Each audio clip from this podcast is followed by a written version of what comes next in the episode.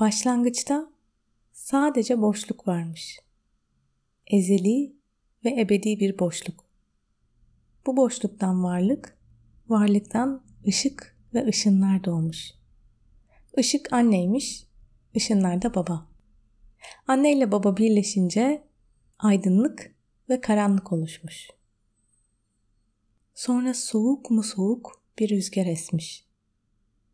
Her yeri buz gibi bir kırağa kaplamış. Küçücük bir çiğ tanesi kırağının üzerine düşmüş ve evrenin ilk gölü oluşmuş. Ardından sıcak mı sıcak bir rüzgar esmiş ve göl kurumaya başlamış. Sular çekilmiş, çekilmiş ve gölün tam ortasında bir yumurta oluşmuş. Bu yumurtadan iki kuş doğmuş. Biri bembeyaz, adına ışığın izinden giden denmiş. Diğeri kapkara, adına karanlığın izinden giden denmiş. Bu iki kuş birleşmiş ve üç yumurta oluşmuş. Yumurtalardan biri bembeyazmış. Işığın izinden gideni anımsatırmış. Bir diğeri simsiyah. Karanlığın izinden giden gibi. Üçüncü yumurta ise beyazlı siyahlı, çizgili lekeli garip bir yumurtaymış. Hem ışığın hem karanlığın izlerini taşırmış. Bembeyaz yumurta çatladığında içinden evrenin aydınlık ruhları doğmuş. İyilik, güzellik, doğruluk ve evrenin tüm ışığı buradan can bulmuş. Simsiyah yumurta çatladığında evrenin karanlık ruhları doğmuş ve kötülüğün kalbi burada atmaya başlamış. Siyahlı beyazlı yumurtadan ise şekilsiz, ne edüğü belirsiz, garip, tuhaf bir şey doğmuş.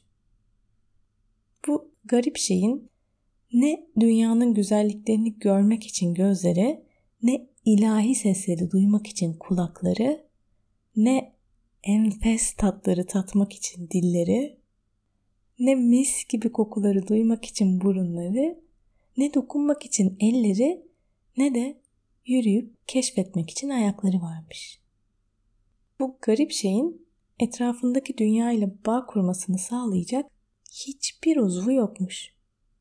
Kendi içinde, kendi karanlığında, kendi boşluğunda öylece duruyormuş. Tek bir gücü varmış bu garip şeyin. Hayal edebiliyormuş. Bu şeye Sankpobum Tiri adını vermişler.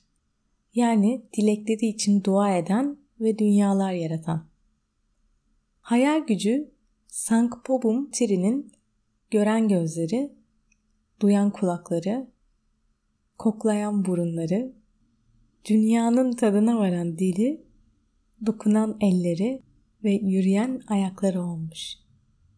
Hayal gücünün farkına vardığı anda başlamış hayal kurmaya. O hayal ettikçe içinde olduğumuz evren yavaş yavaş belirmeye başlamış.